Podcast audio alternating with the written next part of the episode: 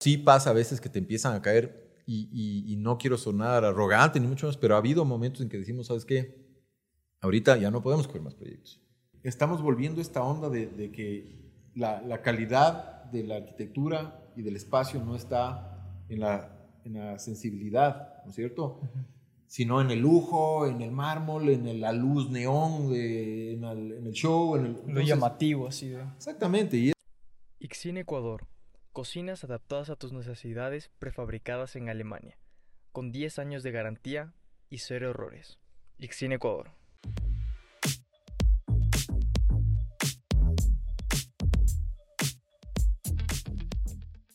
Hola con todos, bienvenidos a un nuevo episodio de Checast. El día de hoy nos encontramos con Gonzalo Díez. Gonzalo es máster en arquitectura y planificación por la Universidad de Syracuse. ¿Cómo se dice eso? Syracuse. Syracuse, en Nueva York. Eh, estudió también arquitectura en la Catholic University of America en Washington. Tuvo premio nacional eh, All American School en Estados Unidos, premio American Institute of Architects y muchos premios más que ya es una lista bastante larga. Y es fundador de 10 Mueller. Un gusto tenerte aquí, Gonzalo. Gracias por aceptar la entrevista. Ya tuvimos aquí en un episodio pasado igual a a tu socio Felipe, pero es bueno y me encanta tener la perspectiva de los dos de cómo ha sido su trabajo, ¿no? Chévere. Sí, Luis, muchísimas gracias por la invitación. Un gusto estar aquí. Ojalá no repita todo lo que dijo el Felipe. Eh, pero sí, sí, sí, sí. No, encantado de estar aquí y poder un poco conversar en estos espacios que son bien chéveres para, para todos, creo. Qué bueno. Oye, Gonzalo, eh, lo que siempre me gusta saber al inicio es por qué tú decidiste ser arquitecto. ¿Tuviste alguna inclinación desde que eras niño capaz, tenías familia que se dedicaba a lo mismo y seguiste el rumbo?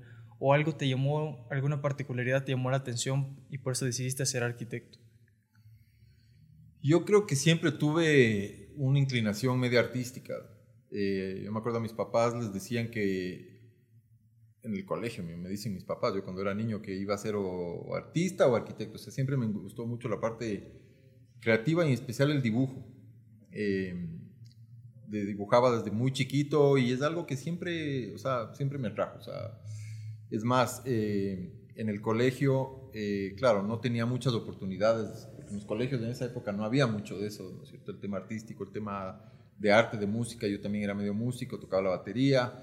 Entonces, siempre tuve esa inclinación y en realidad sin saber exactamente qué era la arquitectura, eh, el arte en sí no era algo que me llamaba mucho la atención, dedicarme solo al arte. Entonces, em, yo tenía un, tío arquitecto, el Diego Ponce, que era un arquitecto importante acá, y algo conocía de él y, le visitaba, etcétera, pero como que decidí que eso, entendiendo lo poco que entendía de la arquitectura, como que eso era más o menos lo que quería hacer. Pero como te digo, o sea, no, no, era, no le tenía muy claro al tema. Eh, pero siempre me atraía un poco de lo que entendía los dibujos, los planos, las perspectivas, todo, además que eso se hacía todo a mano antes, entonces era, iba muy de la mano con, con esta idea de que me gustaba a mí el dibujo, etcétera, ¿no? Eh, y nada, bueno, ya entré a la universidad y, y fue, creo que sí fue, le pegué porque sí fue lo que, lo que, lo que quería. ¿Y qué es lo que tú creías que era la arquitectura antes de entrar? O sea, ¿qué te imaginabas que era lo que hacía un arquitecto? O sea, sí tenía claro eh, que era obviamente el proyectar, el diseñar los edificios, el dibujar planos. Yo creo que los, los iba donde mi tío que te digo y veía estos, dibujos gigantescos dibujados a mano todo y me atraía un montón. Eh, entonces sí, entendía lo que era eso, pero eh, yo creo que el trasfondo de la arquitectura, ¿no es cierto? El, el sentido que da la arquitectura a la vida de las personas, a, a, la vida mía como profesional, como lo que hago todos los días, lo, eh, la parte, no sé, eh, como te digo, personal, espiritual, eh, o sea, que es, es ese trasfondo importante de, de, lo importante que es la, la, importancia de la arquitectura en el mundo y en la vida cultural y en, y en, el impacto que puede tener, creo que no lo tenía tan, tan claro. Eso es algo que creo que vas asimilando y vas entendiendo cuando, cuando vas estudiando y después cuando vas ejerciendo. Sí, ¿verdad? Eso es como que te va abriendo la cabeza totalmente de lo que, de lo que ¿Crees que, es una, ¿Crees que es solo un oficio? Y es, y es mucho más que eso, obviamente. Claro. Por ejemplo, yo cuando tenía 14 creo que era, ahí fue el primer diseño de una casa que yo hice, porque en mi colegio había que hacer algo que se llamaba proyecto personal.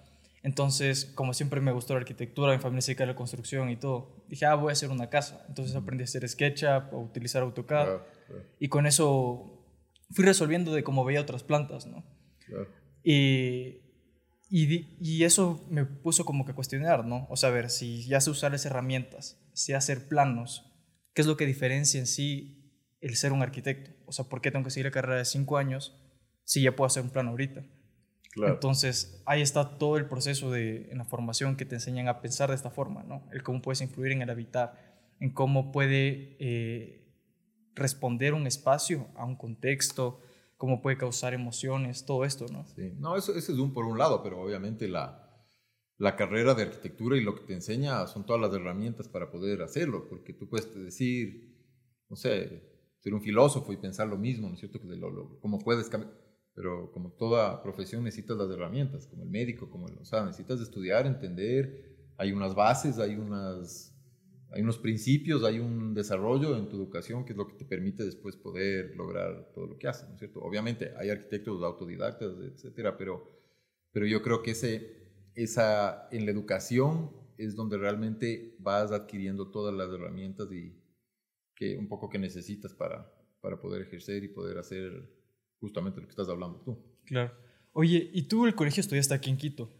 Yo estudié aquí. ¿Y por qué decidiste irte a la universidad en Estados Unidos?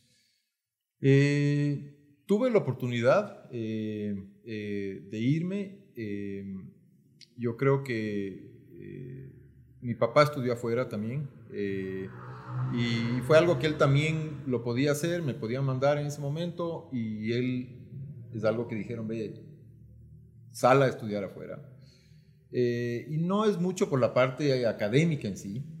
en ese momento ya había estaba un poco empezando la San Francisco, había la Central, que era una buena universidad de arquitectura en esa época, la Católica ya estaba arrancando muy bien, Eh, pero mi, mi- un poco la filosofía fue, a ver, lo podemos hacer, eh, anda a recoger mucho más que la parte académica en esta experiencia, ¿cierto? Es, es, es decir, ok, vas a tener una muy buena educación allá también, eh, pero vas a adquirir otro tipo de, experiencias y vivencias que quedándote acá tal vez no las vas a tener. Y es verdad, yo me fui de 17 años, yo me gradué a los 17 años, yo estudié casi todo el primer año de 17 años todavía, cumplí 18 al final, casi al final del primer año.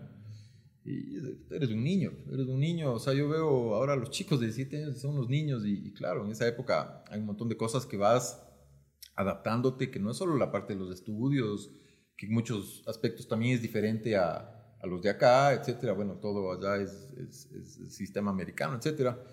Pero es el vivir solo, extrañar la familia, extrañar tu ambiente, el pasar cosas difíciles, el, el hacer todo por ti solo, que, que, de alguna manera te da una experiencia del mundo y una, y una forma de, de madurar que, que tal vez quedándote acá, no te digo que no la vas a tener, porque también depende de cómo te crían, etcétera, pero, pero sí te hace, te da otras, otras cosas el, el vivir afuera solo que, que no es solo la parte de estudios, sino Claro, porque también ahí ni siquiera tienes la familia, ¿no? Como decir como que, ah, no, hoy voy a visitar a la mamá o que me ayude con claro, el te un problema y ahí te toca ver cómo resuelves nomás. Sí. Te toca ver cómo resuelves, tienes tus amigos, tienes, te apoyas muchísimo en las amistades, ¿no es cierto? Si tienes suerte, tienes a alguien conocido ahí, eh, tal vez alguien conocido de la familia, si tienes alguna emergencia, lo que fuese, que no, no, no siempre es el caso pero te toca mucho apoyarte en los amigos y, en ti mismo. O sea, ahí sí eres tú contra el mundo. O sea, te jalaste las clases, no es rollo de nadie.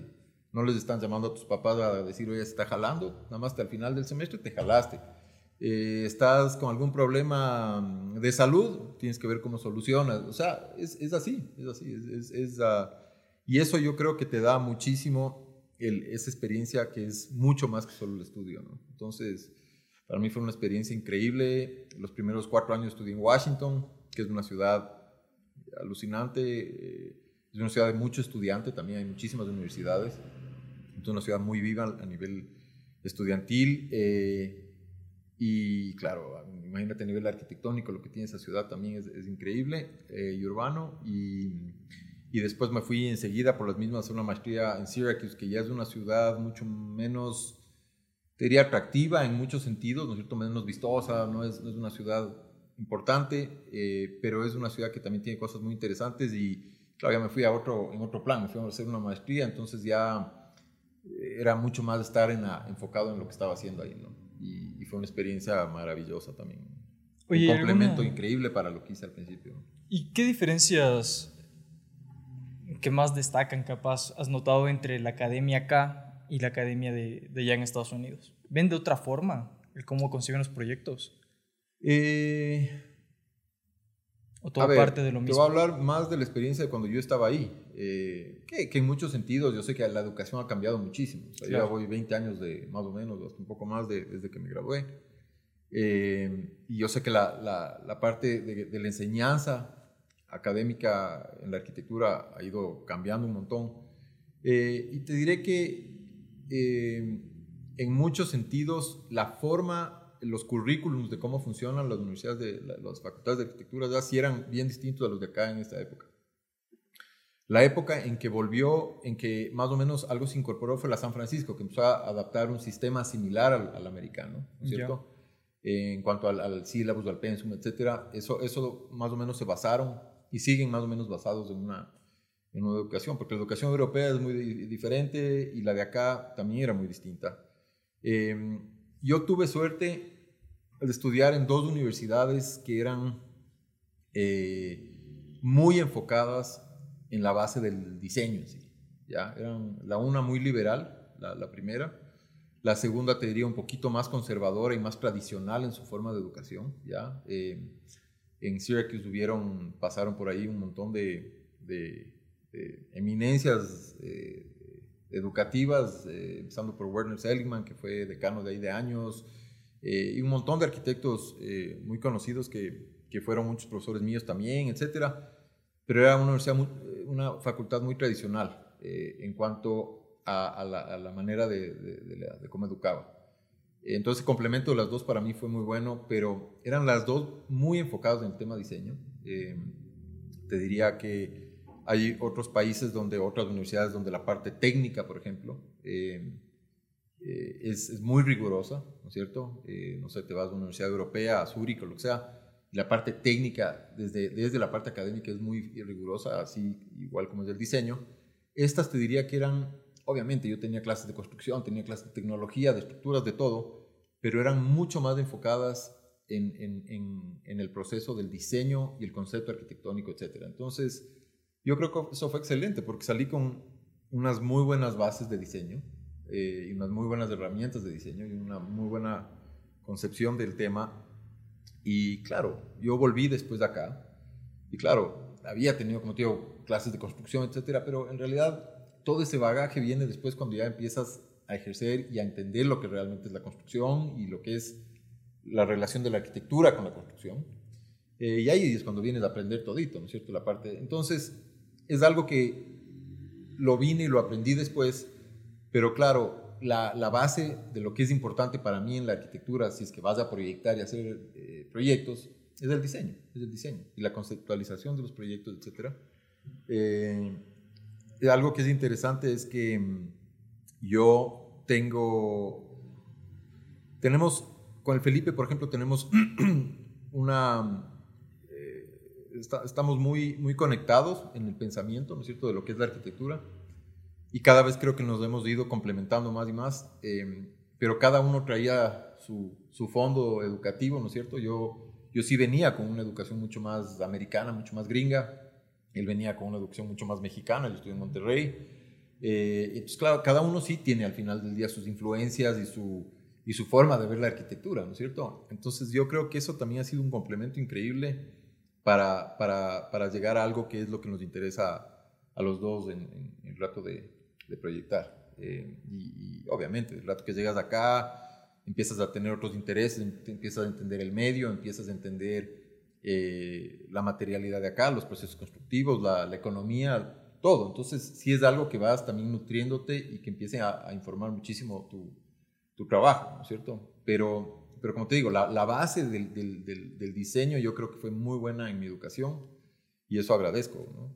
O sea, ¿tú acabaste ya la carrera y viniste directo a Ecuador? ¿O te quedaste un rato trabajando no, allá? No, yo hice unas pasantías allá, un verano, y de ahí venía a hacer mucho pasantías de acá. Trabajé algunos veranos con mi tío, con el Diego, eh, y trabajé en una oficina en Washington también un verano, pero eh, yo después, yo estuve siete años seguidos, o sea, yo me fui a los 17 y volví a los 24, o sea, ya una gran diferencia de tiempo. Y por más que yo disfruté muchísimo la experiencia allá, eh, yo ya estaba como listo a regresar. O sea, yo era muy de acá, a mí sí me interesaba, veía que no solo habían muchas oportunidades acá, sino muchas, muchas, eh, mucho por hacer en este país todavía, eh, en todo sentido.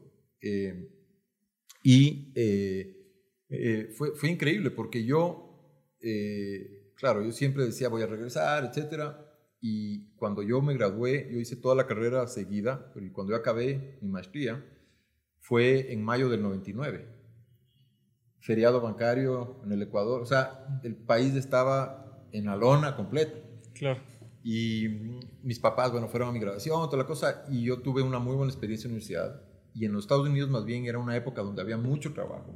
Venían las, las oficinas de la universidad a hacer los, a, reclutar los estudiantes para trabajar todo y nos decían, no conseguimos suficiente gente para la cantidad de trabajo que tenemos ahorita acá. Eso era increíble. Y yo tenía mis profesores que me decían que me quede allá. Es más, tenía ya un par de puestos ahí que me habían ayudado a conseguir, porque yo me gradué muy bien allá y tenía, o sea, tuve una muy buena experiencia, terminé muy bien allá. Y yo dije, no, ya, ya me quiero regresar. Y mis papás, claro, me decían, oye, no seas loco, ahorita ya el Ecuador es un desastre, no vas a hacer nada, aquí te están ofreciendo muy buenas oportunidades Em, pero algo que yo tenía claro era uno que sí quería volver a, acá. Yo, yo, yo, tenía, como te digo, un cariño por este país y, quería que este sea donde yo, yo viva, donde yo cree una familia, o sea, donde yo ejerce esta profesión que yo veía, como te digo, que había muchas oportunidades y mucho por hacer acá todavía. Em, y, y, en otro sentido también sabía que acá, de alguna otra manera, eh, así empieces con algo muy pequeño, que es como yo empecé, fueron algunos años que empecé con algo, cosas muy pequeñas, como todo el mundo empieza. Cuando, uno, cuando uno ya tiene una oficina más grande, etcétera, todo el mundo cree que es, es, de la noche a la mañana y no es así. Nosotros, son, fueron años de estar ahí dándole, dándole, dándole. Pero llevan como 20 años de la oficina, ¿no? 19 años cumplimos ahorita en junio. Pero yo estuve eh, cuatro, cinco años antes trabajando. Y los primeros dos solo, y, o sea, haciendo remodelaciones, haciendo la chauchita, como todo el mundo empieza, así, así funciona.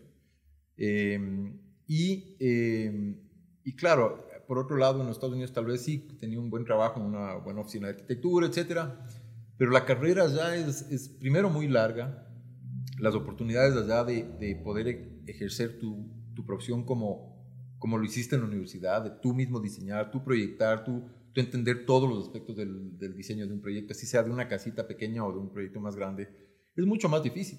Justo eso iba, porque de lo que tengo entendido en Estados Unidos tienes que pasar un montón de etapas, como que de lo que eres dibujante necesitas que te asciendan y así, para después llegar a un puesto en el que ya te dejan a ti hacer tu propio diseño. ¿no? En cambio acá ya puedes hacer tu obra con que saliste de la universidad. Exactamente, o sea, y es, es bueno y es malo eso.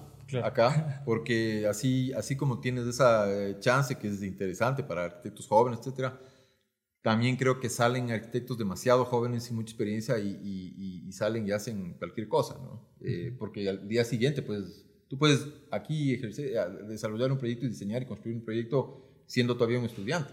Claro. Que, que allá es imposible. Allá tienes que eh, trabajar tres años para alguien más y tienes que dar un examen de siete partes que tienes que pasarlas todas, no en la tienes tres chances para pasar las siete partes. Si no pasas la tercera, esperar un año para volver a dar otra vez las siete partes. O sea, es un proceso mucho más, como te digo, em, es, es, es, es, más, eh, no es tan informal porque ven la, la profesión como una gran responsabilidad. Entonces, salir de la universidad cuando, sí, puedes ser un súper diseñador, pero no, no conoces de nada, ni de ni de las ordenanzas, ni de construcción bien, y empezar a hacer proyectos. Sí, acá es más simple y por eso es más fácil, pero allá es muy difícil, allá es muy complejo el tema de la arquitectura, de las responsabilidades, de la, el proceso, la construcción es mucho más sofisticada que acá, acá todavía es mucho más artesanal, es, es mucho más fácil, pero yo sí creo que debería ser un poquito más como es allá. Eh, no en el sentido de que eh, como te digo, tengas que esperar 20 años para poder hacer tu propio proyecto o para poderte abrir tu oficina porque es demasiado difícil, y, sino en el sentido de que si estés un poquito más maduro. y un poquito más empapado de, de, de, la realidad y de la arquitectura como profesión, ya, porque ya no se vuelve un, un, solo un oficio, como es la parte académica, que estás ahí aprendiendo y dibujando y, oye, lo peor que te puede pasar es que te rompan la maqueta y te, y te den una mala crítica. Acá tienes otros, ya otros, otros factores y otras eh, consecuencias mucho más, mucho más graves, ¿no es cierto? Entonces, sí creo que aquí es como que demasiado rápido, demasiado eh, pronto salen los estudiantes sin mayor experiencia. ¿Sabes qué me se tal vez más interesante que el periodo en sí en la universidad sea más corto, pero que tal vez sí te exijan un periodo de trabajo? Supongamos una universidad en tres años, como es en Europa, y los otros dos años netamente trabajando, tres años trabajando. Porque mucha parte de la experiencia no te la dan en la universidad, por más que hagas más años de carrera. Es que eso te digo, hay cosas que no vas a aprender nunca en la universidad. Yo tuve clases de, de práctica profesional, me acuerdo, en la maestría, que te enseñan desde cómo hacer la contabilidad de una oficina de arquitectura hasta cómo manejar clientes. Oye, créeme que esas clases, hoy, hoy día, digo, tal vez hubiera sido bueno sacarles un poco más provecho, pero yo ahí estaba haciendo mi tesis, estaba enfocado en mi tesis, en la parte de... Entonces eran como clases que estás tratando de pasar ahí y, ya, sacarles del camino, ¿cierto? Em, y eso te digo, o sea, tienes todas esas clases y, y no, al final del día hay montón de información y cosas que te la pueden dar académicamente, que te entra, algo se te queda, algo se te, se te escapa, pero lo que realmente aprendes de, la profesión, ya como profesión en sí, la aprendes ejerciendo y trabajando y, y, viendo. O sea, entonces, no necesariamente quiere decir que tengas que abrir tu propia oficina para, para entender y aprender todo lo que tienes que aprender de la profesión, viendo y trabajando para alguien más definitivamente. O sea, ahí, ahí ves un montón de cosas. Yo trabajé tres años para otra oficina acá. Eh, y si bien eh, hay un montón, te diría, en, aspectos de diseño, que era lo que a mí me interesaba en esa oficina también, eh, yo creo que de alguna manera yo pude aportar muchas cosas, aprendí otras, aprendí otras, desde manejo de clientes, de manejo de un montón de cosas. Y eso eh, es algo que yo suelo criticar también constantemente ese aspecto, porque a veces la universidad forma mucho como solo para dibujantes no te forma lo que necesitas para tener tu propio estudio. Porque si vas a tener tu estudio, necesitas justo eso, saber tratar con clientes, necesitas saber vender, necesitas saber de contabilidad. O sea, son temas ya empresariales. Sí, sí, definitivamente. O sea, yo creo que la arquitectura eh, es mucho más que, que ser un buen eh, proyectista y un buen arquitecto y un buen diseñador. Es mucho más. O sea, eh, la vida real, el, el tiempo que tú, el día a día, hay semanas donde puedo tener yo, no sé, 60% de mi trabajo es estar diseñando y otras del 60%, 70% estar en otros temas que no es diseño. Es así. O sea, ya te toca hacer de todo. Eh, pero te digo, tal vez sí, sí, sí puede ayudar esa, esa formación un poco más profunda, etcétera, que dices tú. Pero yo creo que eso, si bien los arquitectos no somos administradores, a veces muchos de, o sea, hay gente que tal vez tiene más habilidad, menos habilidad para ese tipo de cosas o más vocación para esas cosas, eh, tendemos a ser más como artistas nosotros, al menos los arquitectos que yo considero que, que son realmente arquitectos pensantes, de, de realmente conceptuales, de, de, ver la arquitectura de una manera, eh, eh, como te digo, no, no, como una, no, no como una carrera, ¿no es cierto? Sino como una vocación, ¿no? Ya. Em, pero como te digo, son cosas que vas a ir aprendiendo en el camino. Tampoco aquí las oficinas de arquitectura, si te dedicas solo al diseño, no es que son como allá, que son gigantes de 300 personas que, hijo, necesitas una, em, que funcionen como una empresa, porque si no, acá son oficinas más pequeñas, bueno, si ya tienes a alguien, una constructora, con un montón de otras cosas, ya tienes que tener otro tipo de, de como te digo, de, eh, no sé, de rigidez en cómo manejas la empresa. Eh, pero, pero si no, no es tanto, ¿me entiendes? Entonces yo creo que si bien hay que ser responsables, ¿no es cierto? Y hay que ser organizados, etcétera, es algo que lo vas, vas, vas adaptando y vas entendiendo cómo funciona en el camino. ¿Y alguna vez tú fuiste profesor? Eh, ¿O no te ha llamado la atención en la docencia? Es un tema, es un tema complicado porque más bien me llama muchísimo la atención la, la docencia. Eh, siempre hemos estado vinculados con el tema académico. Eh, yo, he estado vinculado, te diría, todas las universidades de acá, de Quito, algunas de otros lados también, en Cuenca, algo en Guayaquil. Em, y, quisiera, te soy sincero, o sea, me encantaría poder dedicarme más a ese tema, porque creo que es un aspecto no solo que me gusta y me interesa, sino que es, muy importante, ¿no es cierto?, para los arquitectos.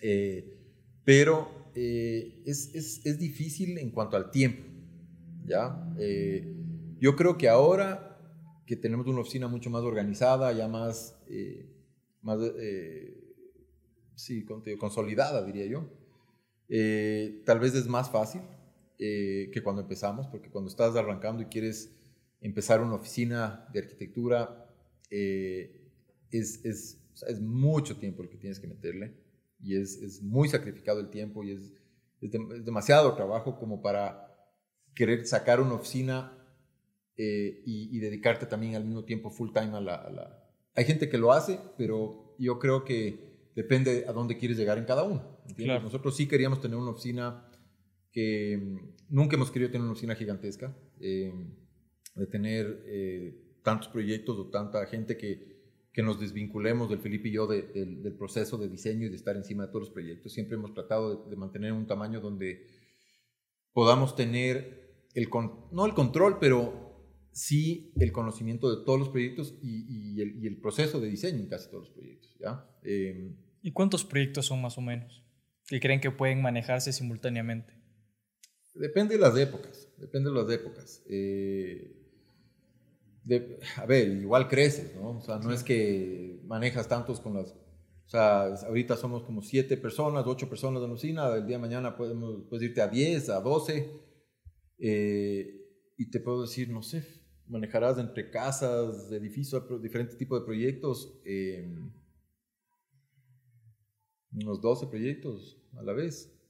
Ya. o sea, ¿tú crees que ese es más o menos justo para poder tener la influencia correcta? No creo que haya un número ni una forma, no, no creo. Porque hay proyectos que tal vez estás con tres proyectos que te demandan una estupidez de tiempo. Y otras veces estás con otros más proyectos que, que tal vez son menos demandantes. Sí depende mucho del proyecto, y no solo del tamaño del proyecto, sino del tipo de proyecto y el cliente, etc.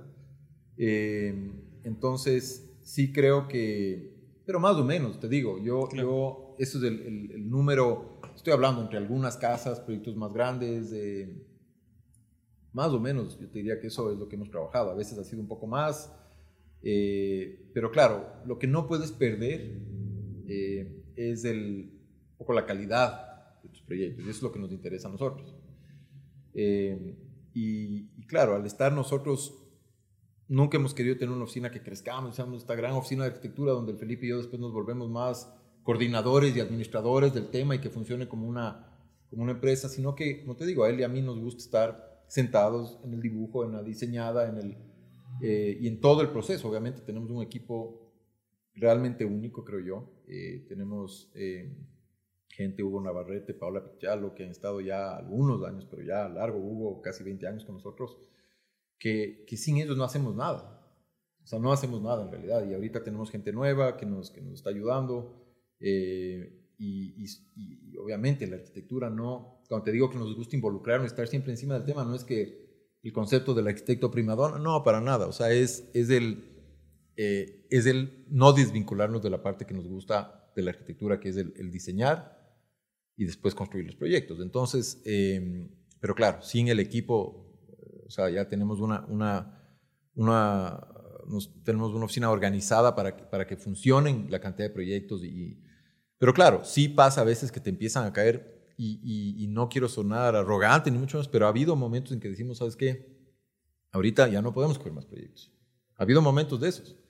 Y en otras épocas que la cosa está de medio de bajada y dices que ganas de que va a haber, tener ahorita ese proyectito que no cogimos, porque es así. O sea, la arquitectura lastimosamente depende, como decía mi tío, de la, de la chequera. ¿No es cierto? Es que es así. O sea, tú puedes hacer todos los lindos proyectos que al final del día los proyectos necesitan esfuerzo, tiempo y plata para, para, hacerse. Y no te estoy hablando de que tienen que, de que mientras más plata, mejor proyecto, para nada, pero eh, el, poner una, armar una pared cuesta plata, ¿cierto? Entonces...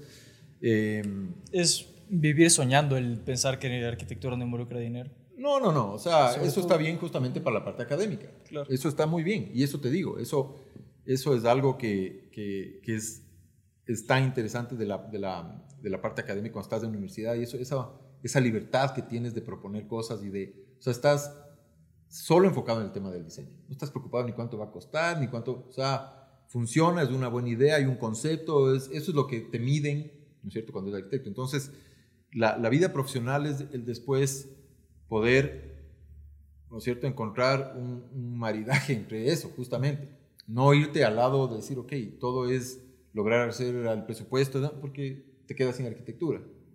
Pero tampoco puedes estar soñando solo en la arquitectura porque el día de mañana necesitas llegar a, un, a una meta con un cliente, con un presupuesto, con todo, para poder lograr lo que quieres hacer con tus ideas. Entonces es justamente encontrar esa simbiosis de los dos.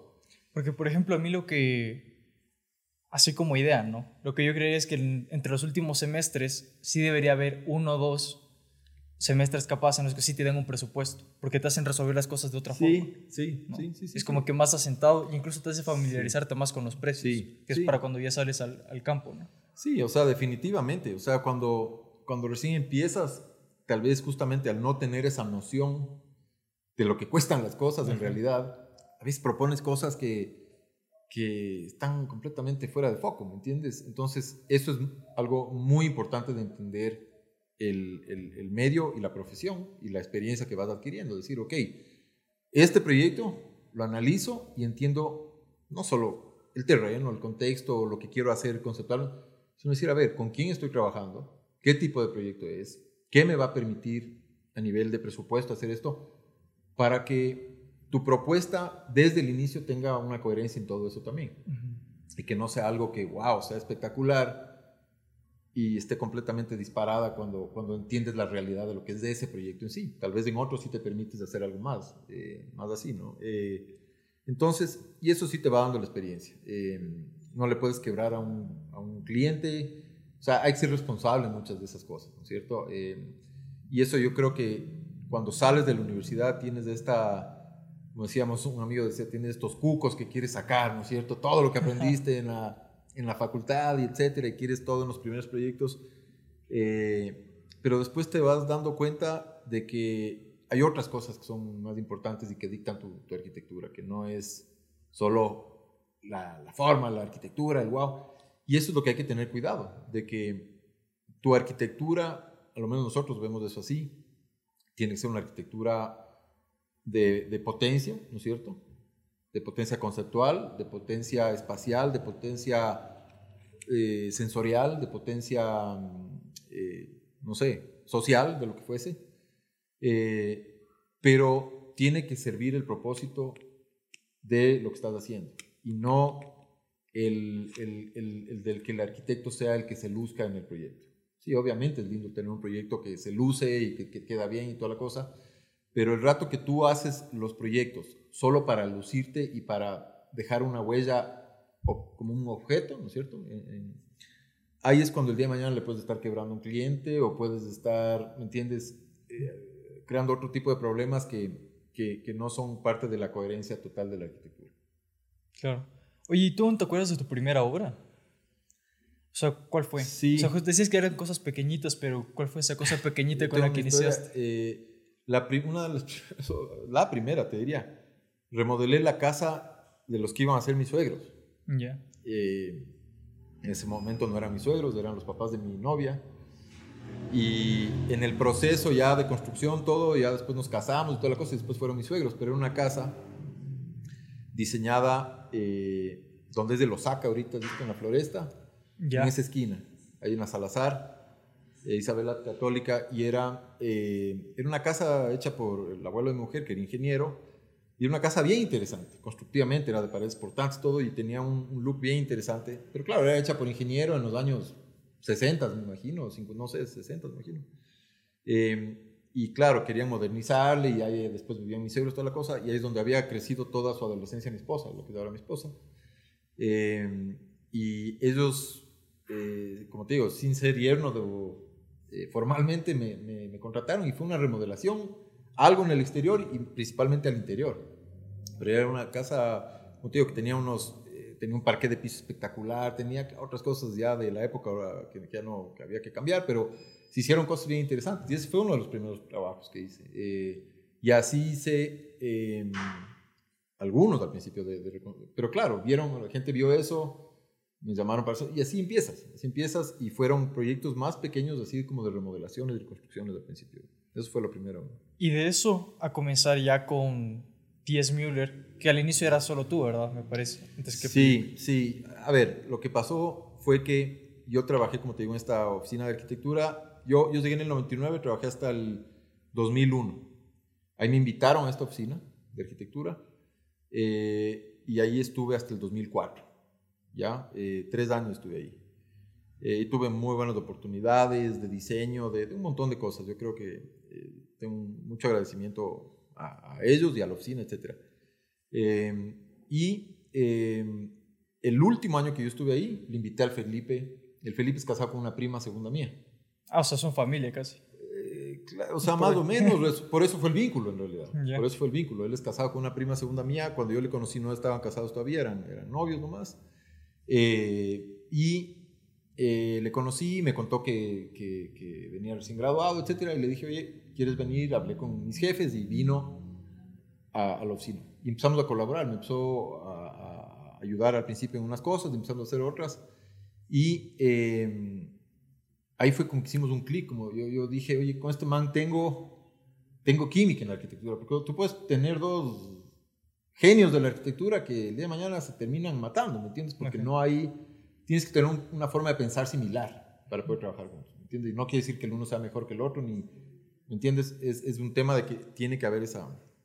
Eh, y después de tres años de ahí, yo dije, bueno, ya ahora sí, yo siempre tuve en mente tener mi propio cine. O sea, es algo que para mí, parte de la razón por la que regresé acá, dije es que eso, es lo que...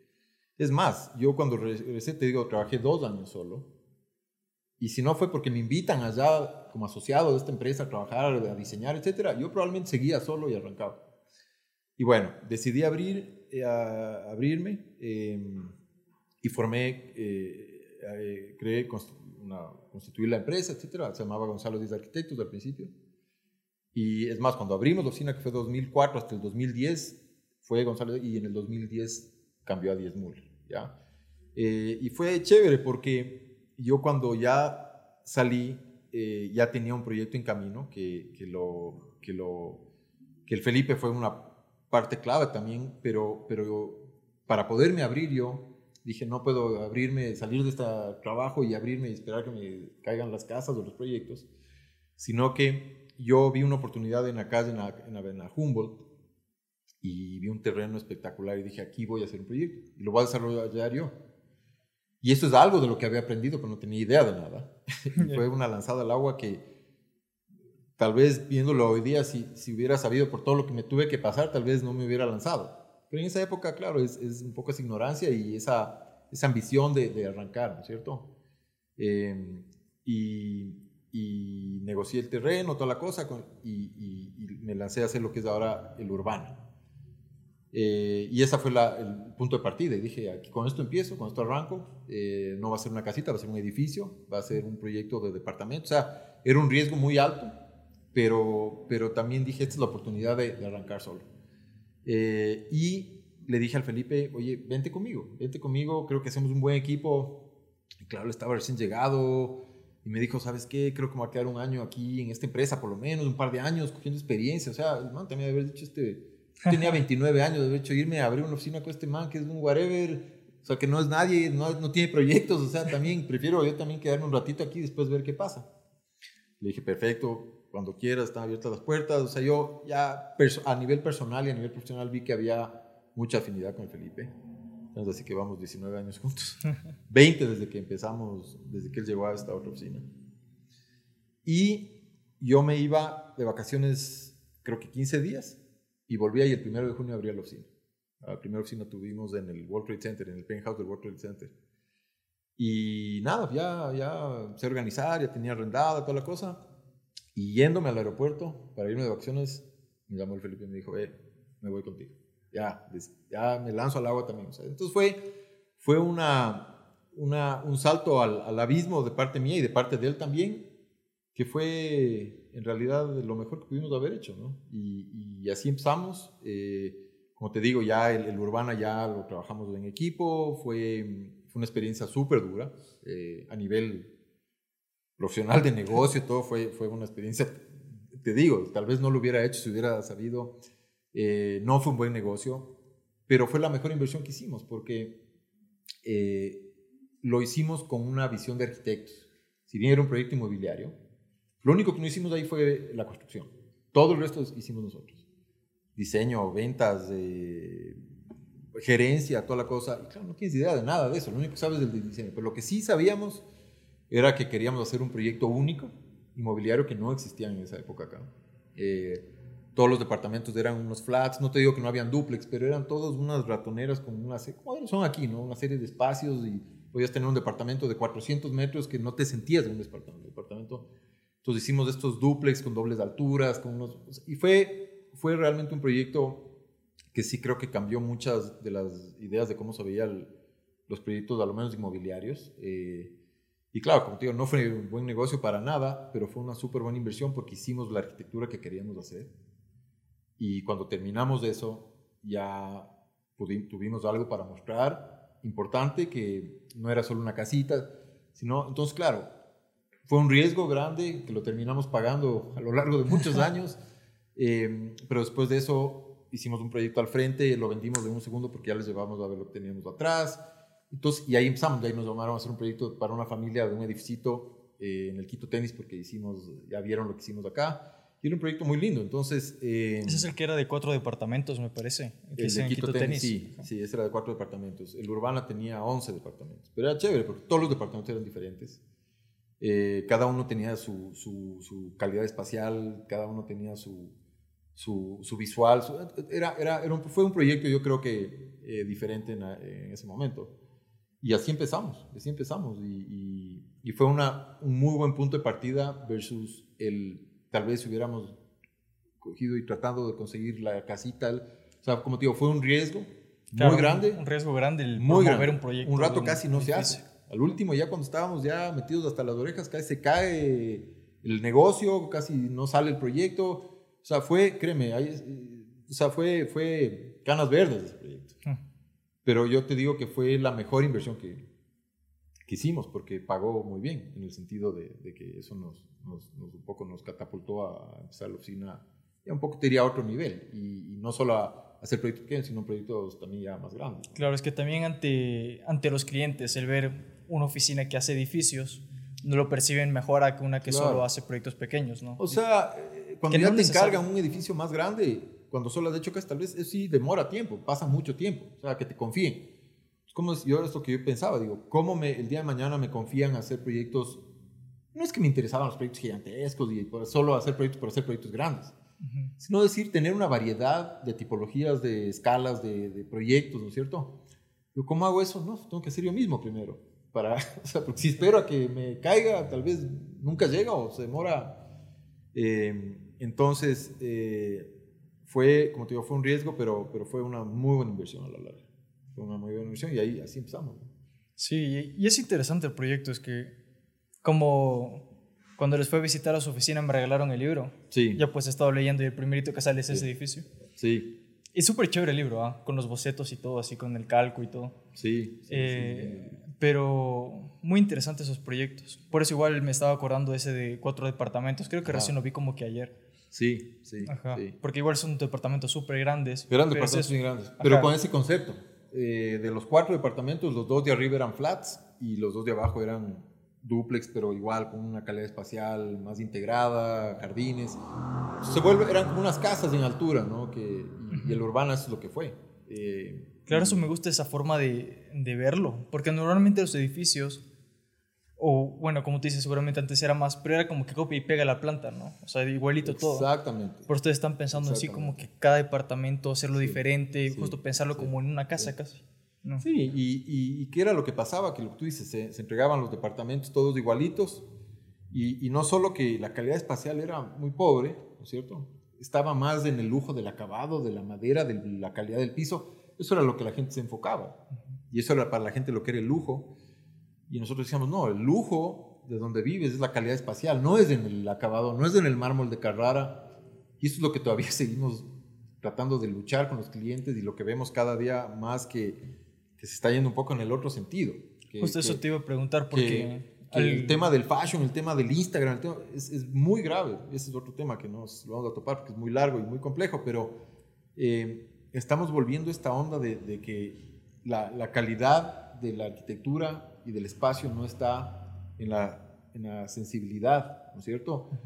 Sino en el lujo, en el mármol, en la luz neón, de, en, el, en, el, show. En el, Lo llamativo, así de. Exactamente, y eso, y eso es algo que para nosotros es complicado porque así como tenemos muy buenos clientes que entienden, o, por lo menos tal vez no entienden tanto, pero están abiertos a entender y cuando tú les expliques y argumentar las ideas, etc.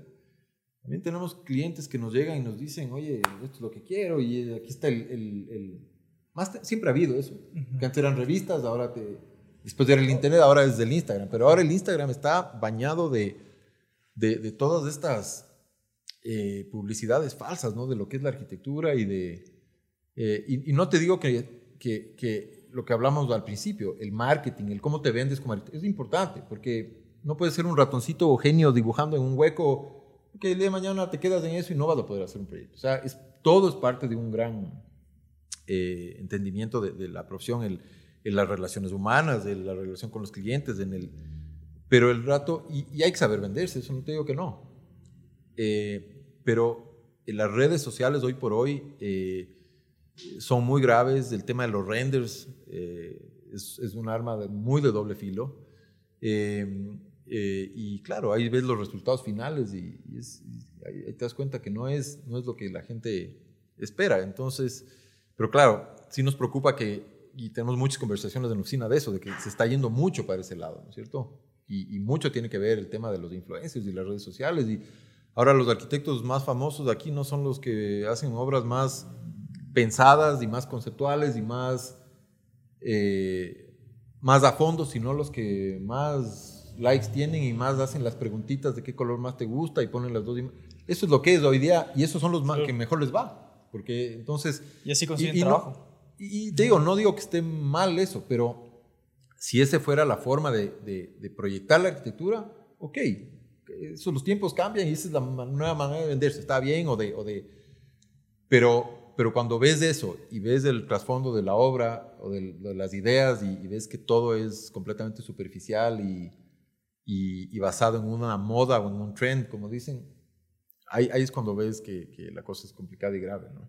Claro, es que esa es justo la ventaja y el problema de las redes, que como te deja mostrar y aparentar cosas, o sea, cualquiera puede ser. Puedes aparentar. Cualquiera puede ser. Ser el arquitectazo cuando en verdad no haces buenos proyectos, ¿no? Claro, claro. Y, y ahora con la. Bueno, inteligencia artificial. O sea, se vienen unas cosas que, que sí es. Con la inteligencia artificial los renders están, pero de uno. Justo el otro día. Eso te digo, o sea, ya, ya, ya, el talento, el, el, no solo el talento, te digo yo, eh, el esfuerzo, es lo más grave el esfuerzo, el, el, el, trabajo, el, meterle las horas, el, realmente darle lo que necesita un proyecto para, para que sea un buen proyecto y para que cada vez se va a ir perdiendo, creo yo. Habrán otras cosas muy, muy buenas que te den estas tecnologías y no estoy en contra de nada de eso, pero es esa, esa parte de, de, la arquitectura que, que es, a lo menos en este país, eh, veo, no solo en este país, pero veo mucho en este país, que, que sí es, es grave, es grave porque, no sé, o sea, no sé, no, no creo que es por ahí por donde tiene que ir la cosa. ¿Sabes, por ejemplo, cómo yo he pensado? Bueno, también eso es un poco parte del, de este podcast, ¿no? Como que el dar más exhibición también a, a gente que tiene muy buenos trabajos. Eh, que porque la política que yo tengo para invitar a alguien aquí es con quién quiero sentarme una hora a conversar. Claro. Entonces, por eso siempre busco gente que tenga trabajos que me llamen la atención, que tiene una carrera interesante, ¿no? Alguna particularidad. y mucho he notado que les falta también un poco más el saber esta parte del marketing y como que de las redes para exhibir su trabajo. Capaz si tuvieran ese conocimiento y mostraran un buen trabajo en las redes sociales, mostrando de una buena forma, capaz ayudaría como que contrarrestar eso también, ¿no? Que no sea solo esto de, sí. A ver, de muy aparentar. Yo creo que tienes que estar en, en, el juego, tienes que estar, o sea, tienes que ser parte de, no te puedes quedar, si eres de una oficina de arquitectura eh, que de alguna manera es relevante o que, o que o sea, el Instagram es medio inevitable. Y te digo, es, es muy interesante el Instagram. En cuanto, eh, al rato que ves cosas buenas en el Instagram, de acuerdo a tus intereses y ves cosas de calidad, es, increíble, es alucinante el Instagram. Obviamente yo me paso en Instagram bastantes horas, como se pasa todo el mundo y lo que sea, pero eh, el, el, Instagram no creo que tiene que ser eh, lo que es ahorita en su mayoría, que es una manera de de vender cosas que, lo que tú decías, cosas falsas, cosas que no son, ¿no es cierto? Sino de, de mostrar lo que antes mostrabas o en un libro o, en un documento o en lo que fuese. Porque claro, la arquitectura tiene que estar documentada, tienes que, es una cosa visual, ¿no es cierto? Está, está clarísimo. Em, pero tiene que ser algo que cuando tú veas eso no sea, primero que nada, eh, algo que no seas tú, ¿no es cierto?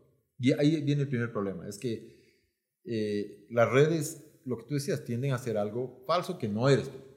Entonces, de alguna manera, nuestra, si bien, si nosotros, si bien obviamente tenemos, nos gusta mostrar nuestro trabajo y, que se conozca y toda la cosa, no somos los que vamos a salir haciendo videos y poniendo canciones de moda para enseñarlo.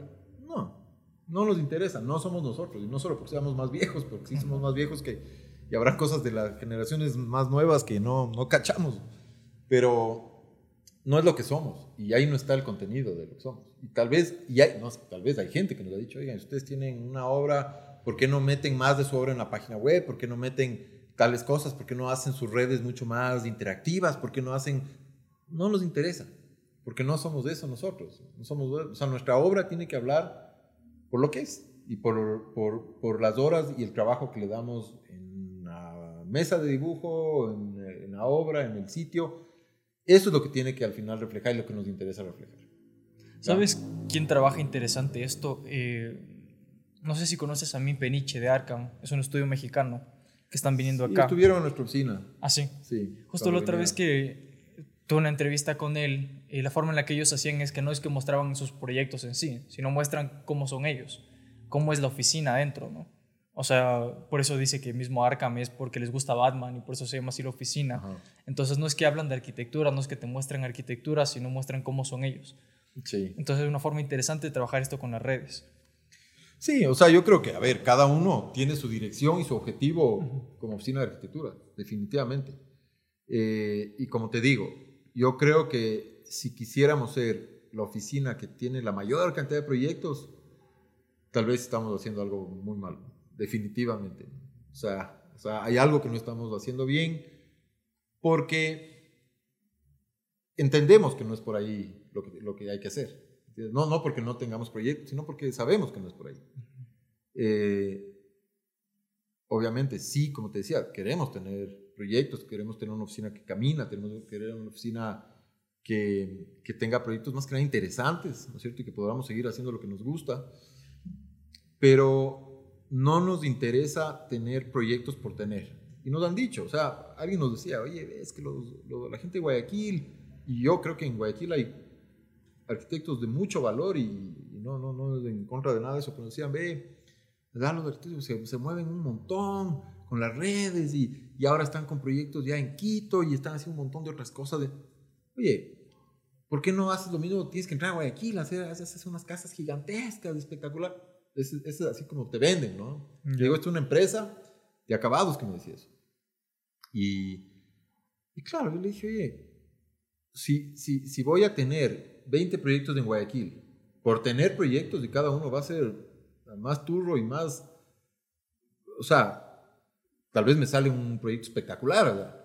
Pero por tener proyectos en Guayaquil o en otro lado y por tener más proyectos y hacer proyectos gigantescos, no me interesa. Si voy a ir a meterme a Guayaquil o en Manta, como estamos metiéndonos ahorita, es porque vamos a hacer proyectos, en Manta vamos a hacer un proyecto muy interesante. Eh, y que va con muchas de las ideas y que el cliente entiende lo que somos nosotros y por eso nos llamó y por eso estamos haciendo ese proyecto. Entonces, eh, eso, es lo que nos interesa, ir a hacer proyectos por tener más proyectos y que queden como sea y por, ganar más plata. No es por ahí la cosa. Eh, lo que hemos dicho con el Felipe siempre, nosotros hemos sido desde el día uno muy ambiciosos, eh, pero nunca en la parte económica. Eso nunca fue el, el, motor de nuestra oficina. Eh, muy ambiciosos en cuanto a lo que queríamos ser como oficina de arquitectura y lo que queríamos proyectar y, lograr hacer como oficina y como proyectos, obviamente, con nuestras ideas de... Eh, y claro, o sea, eso después te trae otras cosas, pero no, nunca fue la parte económica la que, la que, nos, lo que nos movió desde el inicio. Y todo lo que hablas ahorita es justo lo que les hace destacar como que del resto, porque es, ustedes han mantenido fieles a los ideales de su oficina, de su arquitectura, y no se venden. Justo con, justo estaba viendo porque estamos sacando los clips del episodio de Felipe, ya vi que él decía como que, que hay unos que son vendidos solo por tener obra, cogen y hacen lo que sea que, que quiere el cliente. Sí. Pero en cambio ustedes tienen una postura firme de cómo es su arquitectura para desarrollar. Sí, sí, o sea, a ver, y, y dentro de, lo, de, la profesión, quién sabe que tal vez igual nos tachan de vendidos, quién sabe, porque trabajamos con promotores, con... Pero también creemos que en esta ciudad, no sé si esto habló el Felipe o no, pero en, esta, en, esta, en este país donde las ciudades no se hacen por urbanistas, no se hacen por autoridades, no se hacen por concursos públicos, por espacios públicos, sino por promotores inmobiliarios porque esos son los que están haciendo las ciudades eh, aquí. Eh, lastimosamente no hay obra pública, no hay cosas que hagan diferencia y que se invierta y que hagan realmente ciudad, que es lo que necesita esta. Si no son los promotores. Entonces, claro, a veces te dicen, oye, trabajar con los promotores, trabajar con el diablo. Sí, pero el proyecto lo van a hacer y puede quedar como sea y, aportar en nada a, a, la ciudad y al, al espacio no sé, de la, de, la calle, de la vereda, del, espacio, ¿no es cierto?, eh, peatonal, lo que fuese, o podemos nosotros involucrarnos y hacer una diferencia. Igual van a hacer el proyecto, hagamos algo que realmente pueda hacer una diferencia. Y sabes, y esa es la forma correcta de pensar, porque al fin de cuentas, justo como dices, se va a hacer el proyecto. Mejor tú trabajar en eso y hacerlo de la mejor forma posible. Claro, eso te digo. Es, es, uno también, así como el día de mañana hay arquitectos que tienen más posibilidad de trabajar con, en, temas más públicos y de espacio público. Nosotros hemos tratado, hasta ahora no nos, hemos tenido mucho chance. Eh, eh, también hay arquitectos que tienen que involucrarse en lo otro. Porque si, es, si vamos a hacer y vemos, oye, que el 95% eh, de los proyectos inmobiliarios están hechos por, por inmobiliarios, por constructores, no por arquitectos. Tal vez sí son arquitectos los que diseñan, pero el legado que dejan no es una buena arquitectura. Son, cierto?, piezas de canje comercial. Eso es lo que terminan siendo en la ciudad. Yo creo que sí es una responsabilidad nuestra involucrarnos y, y, tratar de hacer proyectos y lanzarse, porque sí necesita algún tipo de, de eh, como te digo, de, valentía en lanzarse a ese tipo de proyectos, porque definitivamente es más fácil quedarte viendo y, criticar nomás, eh, pero nosotros creo que hemos logrado hacer uno que otro proyecto a nivel ya más urbano, inmobiliario, así como otros que no son, pero a nivel inmobiliario, que han podido hacer una diferencia a nivel, eh, como te decía, como el urbano, espacial, de, mercado, dar otras alternativas, y a nivel más, más público, el abrir más los proyectos, el son una serie de cosas que hemos tratado y hemos logrado. Y es, y es la parte difícil de ser arquitecto. Que en papel tú puedes diseñar todo, pero el rato que, oye, llegas y tienes todos los tropiezos del cliente, del este, y queda la obra como, como planificaste, eso es lo que hace. La arquitectura es mucho más que sentarte a diseñar y a dibujar. O sea, la arquitectura toma tiempo, es un proceso de mucho tiempo. La arquitectura son años que demora de mucha coordinación, de mucha reunión, de mucho desgaste, de mucho, para que logre llegar a ser lo que, lo que quiso ser desde el inicio, ¿cierto? Porque puede terminar al final siendo algo que nada que ver por falta de esfuerzo y falta de estar ahí peleando las cosas que son importantes, ¿entiendes? es muy fácil ceder en un montón de cosas y que quede... Eh, la parte difícil de la arquitectura es arrancar con la idea inicial y hacer un sketch, un SketchUp, una maqueta, lo que sea, y que el resultado final tú veas y tenga el alma que tuviste en la primera idea. Eso es lo que es la arquitectura. Si no, es una construcción más, ¿no es cierto? Que todo tenga la coherencia. Exactamente, y esa es la parte dura de, de, ese proceso de años, pasar por todo lo que tienes que pasar. Tienes que ser un medio director de orquesta con un montón de gente, un montón de gente que te va a estar poniendo eh, límites y cosas y, y tienes que saber lidiar todo eso para que llegue el proyecto a donde tiene que llegar. Oye, Gonzalo, ustedes diseñaron el edificio Canvas, ¿verdad? Sí. ¿Qué tal trabajar con Roscoff? Porque a él, la otra vez que le entrevisté, les mandó un par de elogios ahí. Sí, sí, sí, sí, sí, sí. ¿Sabes qué? Eh, a ver, no es la primera vez que trabajamos con ellos.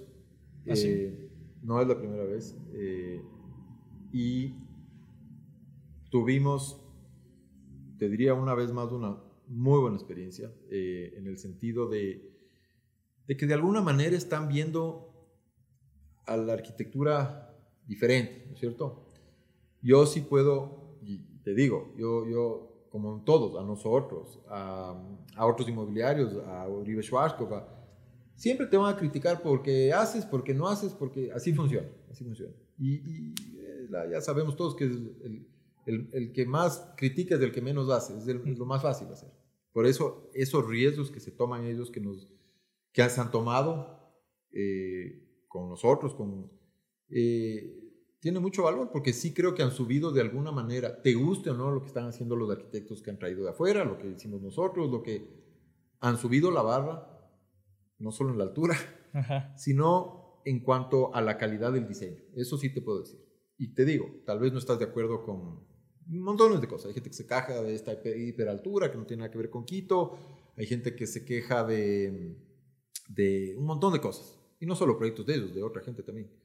Eh, lo que sí te puedo decir es que eh, viendo ya los proyectos terminados y ejecutados de ellos, te guste o no la arquitectura, tú ves un estándar de diseño que lo vienen manejando no solo con los arquitectos también de afuera, sino que lo tienen ya adentro implementado de ellos, a nivel diseño interior, a nivel de que, que realmente ha sido una evolución. O sea, ellos eh, están, yo sí creo que de alguna manera han subido un poco la barra en cuanto al diseño. O sea, yo creo que muchos eh, de los proyectos, y ojalá muchos de los proyectos inmobiliarios que se dan aquí, no sea el típico proyecto que lo único que quiere es un retorno rápido y que quede como sea, y ya vendí muy bien y ya quedó ahí más o menos, sino que sean proyectos de calidad. Y si tú ves todos los proyectos de todos los arquitectos que han hecho ellos, espero que el nuestro también, que está ahorita en construcción, quede bien.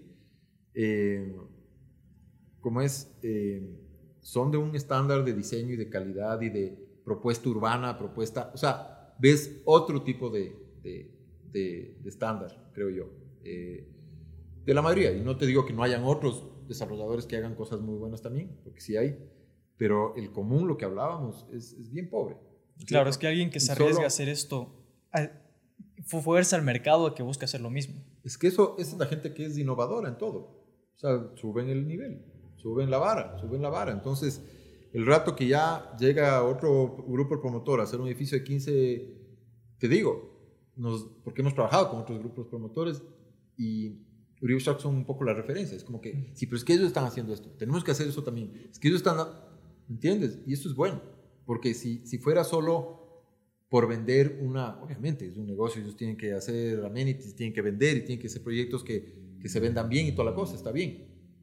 Pero si fuera solo por comercializar bien todo lo que tienen que hacer y, y fuera la calidad al final, como la mayoría de los otros proyectos, yo creo que ese sería el problema. Pero tú ves eh, la calidad de los proyectos de, de que ya han ido terminando y otros que están en proceso de construcción.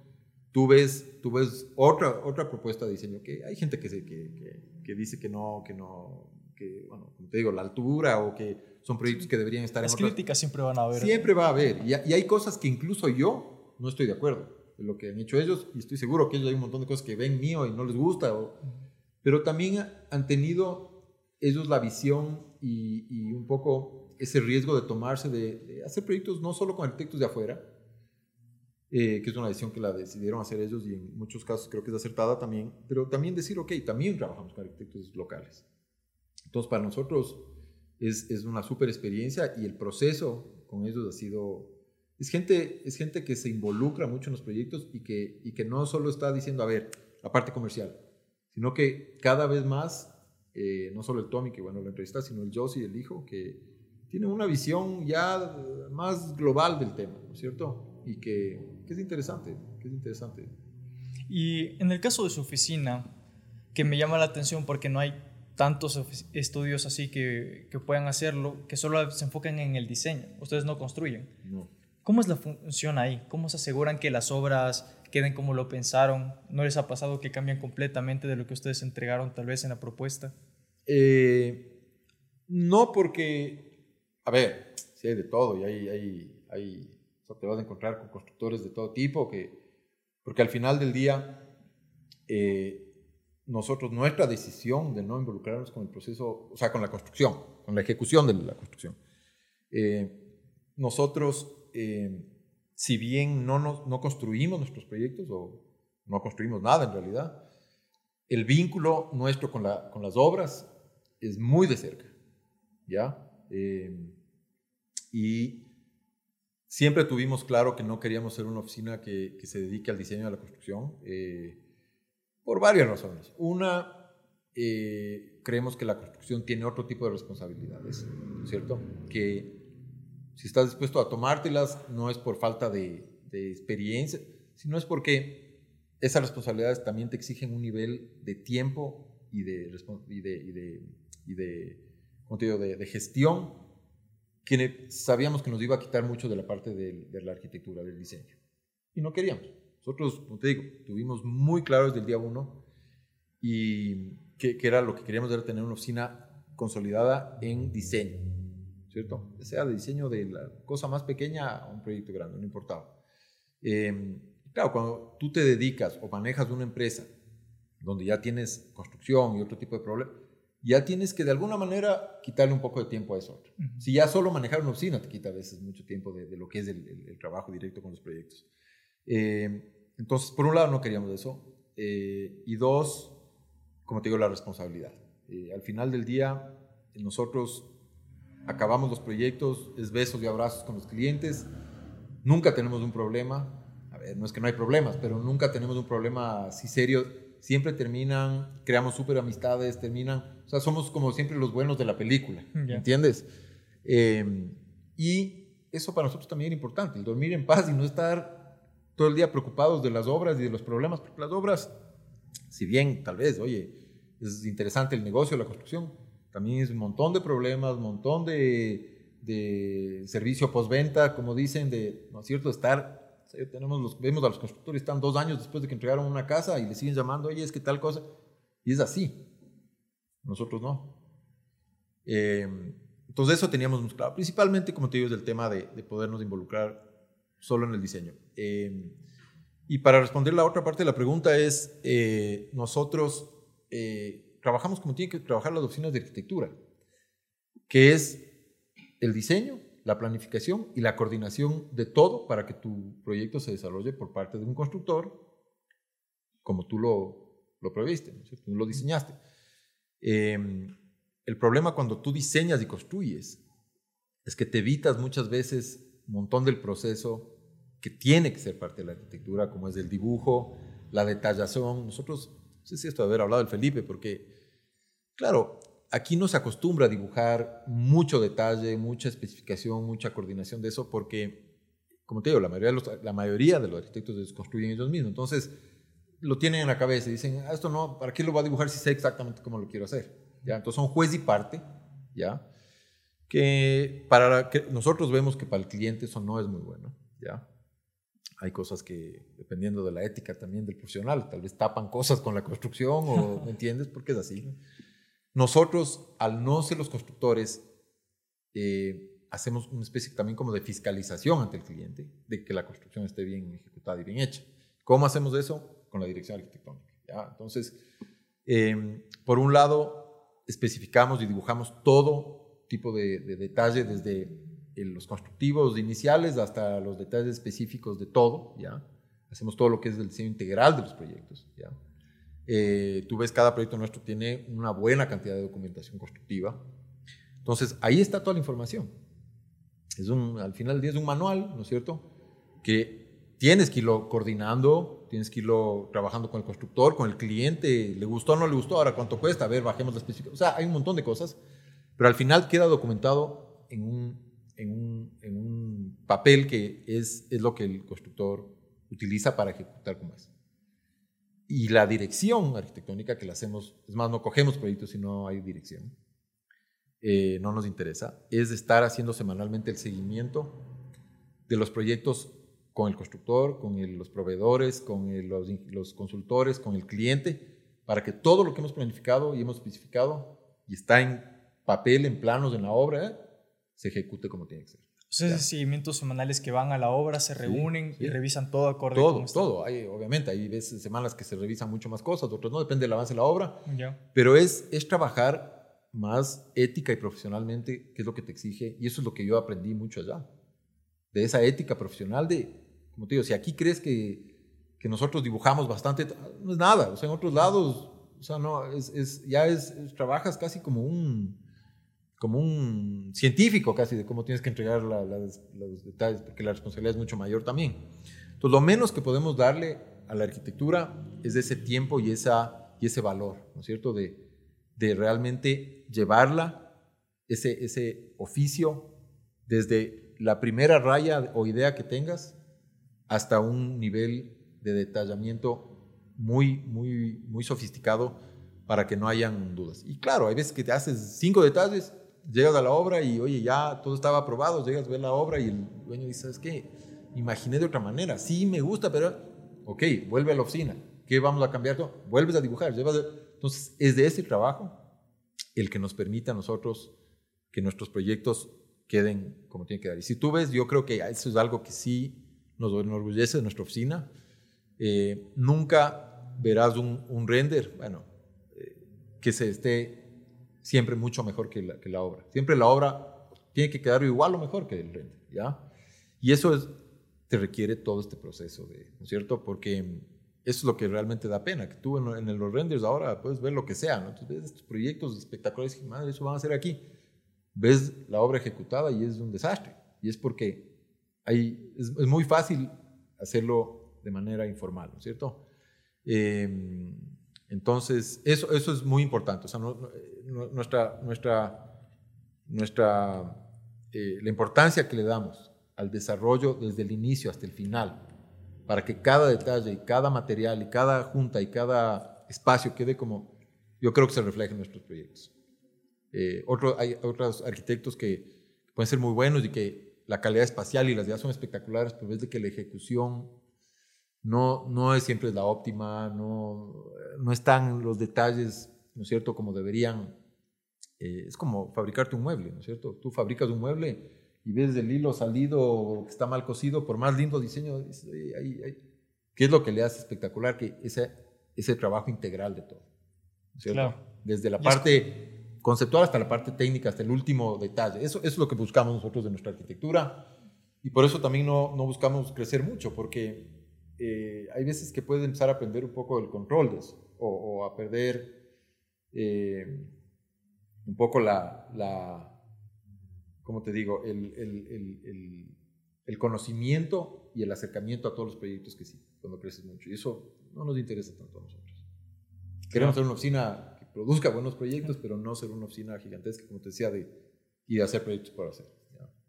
Sí, y es como se debería trabajar en, todos, ¿no? O sea, todos deberían buscar tener ese nivel de detalle. Todos así, o sea, estoy hablando ahorita de la arquitectura, pero lo que te digo, un mueble es diferente, un proceso digital de lo que sea, un, diseño de producto, es, o sea, lo que sea, es así. Un, un, proyecto inmobiliario, un proyecto, un negocio cualquiera, es en ese nivel de prolijidad desde inicio a fin y la atención que le das en cada momento, que sí, es desgastante, es fuerte, es a veces es agotador, pero es la única manera que vas a llegar a donde tratamos de llegar nosotros, que creo que muchas veces sí la conseguimos. Chévere, Gonzalo. Un gusto haberte tenido aquí. gracias por habernos dado el, el, espacio. Ha sido una conversación muy chévere. Un buen mensaje también de cierre, ¿sí? Sí, estuvo. sí, sí, sí. Estuvo, estuvo, chévere. Gracias, Luis, y te felicito por, por la iniciativa. Yo creo que estos, como decíamos, estos espacios de conversación con gente que, que realmente le interesa hacer una diferencia eh, es, es, muy importante. Y, culturalmente, el conocimiento de gente nueva, gente, proyectos nuevos, etcétera, es, es, chévere. Así que te felicito. Muchas gracias, Gonzalo. Igual, eh, gracias a nuestro auspiciante Xina y nos vemos en el próximo episodio de Archicast. Gracias. Chévere.